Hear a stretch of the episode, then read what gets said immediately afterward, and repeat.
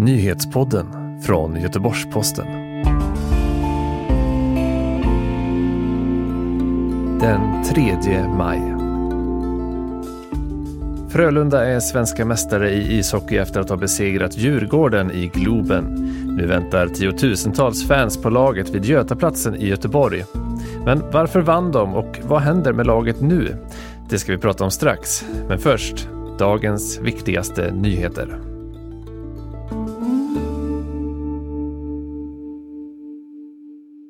Efter nära sju dagars strejk har SAS och pilotfacken nu enats om ett avtal. Istället för den löneökning på 13 procent som facket krävt landar man nu på en 11 procentig ökning över tre års tid. Dessutom har man enats om förändringar som enligt facket gör det lättare för piloterna att planera sina liv. Enligt SAS VD Rickard Gustafsson ska flygtrafiken vara återställd på fredag kväll. Jag är väldigt nöjd med att vi kan lägga den här, bädda ner den här konflikten, lägga det här bakom oss och vi kan fokusera på att flyga våra kunder och utveckla vår affär. Jag hoppas att båda parter kände att det var ett givande och tagande, att vi nu har landat i ett avtal som båda parter känner sig tillfreds med. Facebook stänger av flera personer som de anser bryter mot deras regler och sprider hat. Det handlar bland annat om Nation of Islam-ledaren Louis Farrakhan som spridit antisemitism och konspirationsteoretikern Alex Jones. Dessutom har flera ledare för högerextrema brittiska grupper portats från sajten.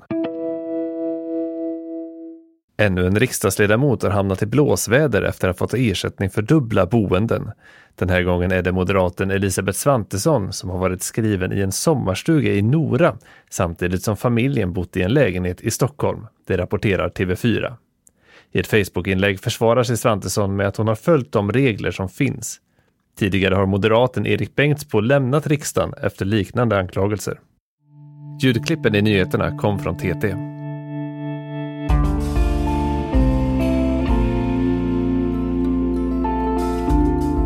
Efter seger med 6-2 borta mot Djurgården och 4-2 i matcher är Frölunda svenska mästare i ishockey.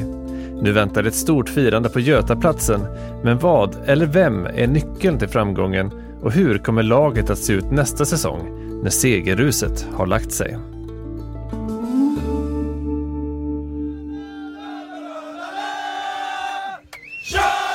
Ja, det var ju först och främst en otrolig lättnad. Man såg liksom hur mycket som rasade från vissa spelare som Joel Lundqvist som kanske är inne i en bubbla under ett slutspel. Men när de verkligen vann så såg man hur alla hämningar släppte och han, han sa att efter familjen så betyder Frölunda allt för mig. Johan Rylander är hockeyreporter på Göteborgs-Posten. Det är rätt mäktigt att höra de orden när man står där på isen efter ett eh, SM-guld och det var Joels fjärde och med det är han ju helt unik i klubben. Kan du beskriva den stunden när det liksom stod klart för folk på plats att nu är det klart, nu är guldet hemma? Ja, Frölunda ledde ju med 4-1 inför den sista perioden och då tänkte man att eh, de skulle spela ganska tryggt och säkert, men Djurgården pressade ju jättehårt och lyckades ju få till en reducering där, 4-2 och hade kanske bud på fler mål och eh, det fanns en liten oro, men sen så kom ju Max Friberg återigen igenom och la in femte pucken där och då, då fattade nog de allra flesta, för då såg jag, men det var två minuter kvar av matchen lite drygt.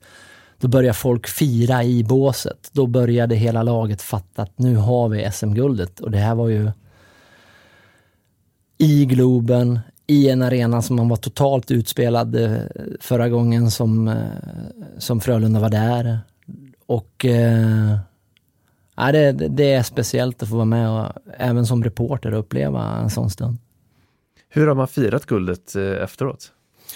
Ja, det började redan i omklädningsrummet direkt efteråt. Så fort spelarna kom in så försökte de korka upp en Magnum champagne där, men det, det, tror jag tog över en minut för de bröt av korken. Så att eh, redan där blev det lite grus i maskineriet. Men sen det var, det var cigarrer, det var guldhjälmar, det var champagnesprut, det var öl, det var tröjor som det stod eh, SM-guld på.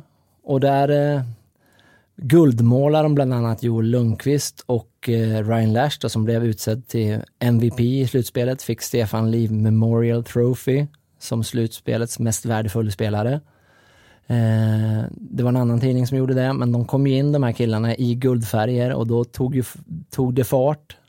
Och sen höll de på så där i en dryg timme och det blev varmare och varmare och blötare och blötare och till slut så bara skrek Joel Lundqvist tyst på allihop. Och säger han 20 minuter, sen åker vi hem till framsidan. Och då, då var det direkt avfärd till, eh, med buss till Arlanda där det stod ett chartrat plan och väntade då på Frölunda. Som landade strax efter två i natt på Landvetter.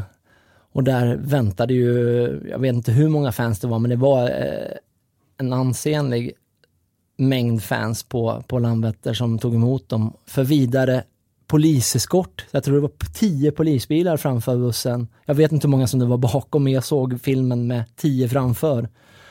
Och sen åkte de direkt in till Valand och där fortsatte de festandet tills de stängde haket i, i morse. Det är trötta spelare idag då kanske? Ja, jag skulle tro att det är rätt många solglasögon på den här bussen som vi kommer få se, som går från Skandinavium till Götaplatsen vid halv sex ikväll. Vad är det som gör Frölunda till mästare i år då? Vad är nyckeln bakom framgången? Ja, inför säsongen så trodde jag att Roger Rönnberg hade fel. Han sa så här att vid upptaktsträffen uppe i Stockholm att Frölunda, vi kan vinna guld i år. Och det var den enda tränaren som sa, och det är klart att han ska tro på sitt lag. Men jag ifrågasatte Roger, hur ska du kunna ersätta 50 mål som försvann med Viktor Olofsson, Carl Grundström och Jan Mursak som alla stack till NHL och eh, NLA i Schweiz. Och jag trodde det går inte att ersätta dem med de spelare som du har plockat fram här. Men den där svagheten som Frölunda har haft, att de har hårt jobbande spelare, har blivit en styrka. De har en stor stjärna, det är Ryan Lash, han som vann poängligan i grundserien och han vann poängligan i slutspelet. Och runt honom så finns det ett hårt jobbande gäng, inklusive lagkapten Joel Lundqvist, som inte heller är någon, är någon teknisk jättestjärna.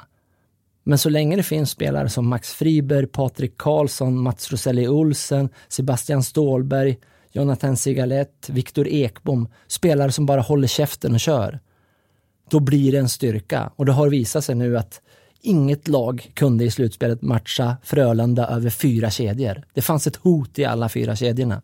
Så att inget lag orkade med Frölunda över ett slutspel. Nu har man bärgat fem titlar på sex år. Eh, under hela den tiden så har Roger Rönnberg stått i båset som tränare. Hur mycket betyder han för den här framgången? Jag skulle säga att Roger Rönnberg betyder allt för den här framgången. Jag har skrivit ett flertal gånger och jag tycker att Roger Rönnberg är den viktigaste värvning som Frölunda har gjort det här millenniet, alltså i modern tid med hockey. Det var Mats Grauers som beslutade att ta hit honom, att bygga nytt. Frölunda hade en väldigt mörk bakgrund ett tag där de köpte finska spelare för fantasilöner. Det kom hit trötta spelare som kanske hade haft toppen på sin karriär, som inte fick utveckling, som inte, som inte bidrog. Och då kom Mats Grauers då, som kom från Sävehof, handbollsföreningen, framgångsrika handbollsföreningen, på att vi ska bygga från grunden. Vi ska bygga med våra egna killar. Vi ska göra det med killar som har gått i vår akademi. Vi ska ha folk från bygden. Och vi ska bygga långsiktigt. Och det plockar han då juniorlandslagets framgångsrike förbundskapten till att göra. Och eh, om man tittar här med facit i hand på sex säsonger, du har tre Champions Hockey League-titlar, två SM-guld. Det är ett fantastiskt facit. Det finns ingen i, eh, i den här föreningens historia som har lyckats lika bra. Om man blickar framåt då, du sa ju själv tidigare att man förlorade många spelare inför den här säsongen eh, som gick till andra ligor och trupperna förändras ju från säsong till säsong ganska mycket. Hur kommer Frölunda att förändras till nästa år, tror du? Det brukar ju försvinna en 10-12 spelare varje säsong och det är ju hockeyvärlden nu. Frölunda och SHL står ju inte högst i näringskedjan utan du har ju NHL före, du har KL före. Lönemässigt har du även schweiziska ligan, NLA före. Och eh, vi får ju vara vana att det försvinner spelare från Frölunda men just den här till nästa säsong så är det inte så många som försvinner. De byter en målvakt, en dyr målvakt ersätts av en lite billigare målvakt som kommer från Luleå. Han heter Niklas Rubin, är ursprungligen från Kungsbacka, en kille från bygden. Det försvinner två killar eh, som heter Pontus och Patrik Westerholm, eh, tvillingarna som har varit jätteduktiga. Den ena bröt benet här i början av slutspelet men var fantastisk fram till dess. De ersätts av spelare som heter Niklas Lase och allra troligast Johan Sundström. Två killar som har gått i Frölundas akademi och är från bygden. Sundström är till och med fostrad i Frölunda. Och eh, det här är ju rätt ovanligt att det kommer killar eh, hela vägen från samma förening. Det kommer naturligtvis försvinna en del killar. Du har Gustav Lindström som redan har kontrakt med Detroit Red Wings. Han kommer kanske försvinna dit. Samuel Fagemo som har gjort ett fantastiskt slutspel kommer att bli draftad i sommar och då kan det ju möjligtvis vara så att den klubb han är draftad av vill ha över honom direkt. Men så, sedan kan det också vara att han blir kvar sitt första NHL-kontraktsår här i, i Göteborg för att utvecklas ännu mer. Det finns fler spelare, Jakob Moverare, backen, som också har varit fantastisk i slutspelet. Han tillhör Los Angeles Kings. Han spelade av sitt första år på kontraktet här. Men han vill stanna kvar för han tycker att han har blivit starkare, han har blivit bättre på att åka skridskor och han, den här utvecklingen hade han inte fått någon annanstans än i Frölunda. Så att det finns ett oerhört gott hopp om att Frölunda blir ännu starkare nästa säsong. Det, om vi tittar bara på den egna talangutvecklingen så finns ju Jakob Petersson som kom in från allsvenskan här till slutspelet, tog en ordinarie plats, har gjort det bra. Han är med i poängligans topp. Han har, jag tror han har gjort åtta poäng eh, under de här slutspelsmatcherna. Du har en kille som vann U18-VM alldeles nyss och gjorde tre mål i finalen. Han heter Lukas Raymond. Han är bara 16 år, men nästa säsong så tror jag att han är ordinarie i Frölunda. Och när han väljs i draften 2020 så kommer han att gå topp tre om han har en fortsatt utveckling. Så att Frölunda är ju bra på att förädla de här ja, råmaterialen också. Ikväll möter laget sina fans på Götaplatsen. Du ska vara där och rapportera såklart. Hur stort är det här för Göteborg som stad skulle du säga? Det är ju oerhört stort. Det finns nog bara ett lag som skulle kunna matcha det i Göteborg. Det är om IFK Göteborg skulle vinna eh, ett SM-guld. Nu känns ju inte det så realistiskt i, inom en avlägsen framtid, men jag tror vi kommer att få se runt 40 000 människor som möter upp Frölunda på, på Götaplatsen och de åker i en öppen buss i kortege från Skandinavium upp till Götaplatsen och där väntar folkmassorna och det är uppträdanden, det är hyllningar, det är tacktal, det kommer det är en upplevelse, så har man chansen att vara med där så då tycker jag absolut att man ska vara det. Som göteborgare. Tack så mycket Johan för att du var med och berättade om det här. Tack. Du har lyssnat på nyhetspodden från Göteborgs-Posten. Vi hörs igen på måndag.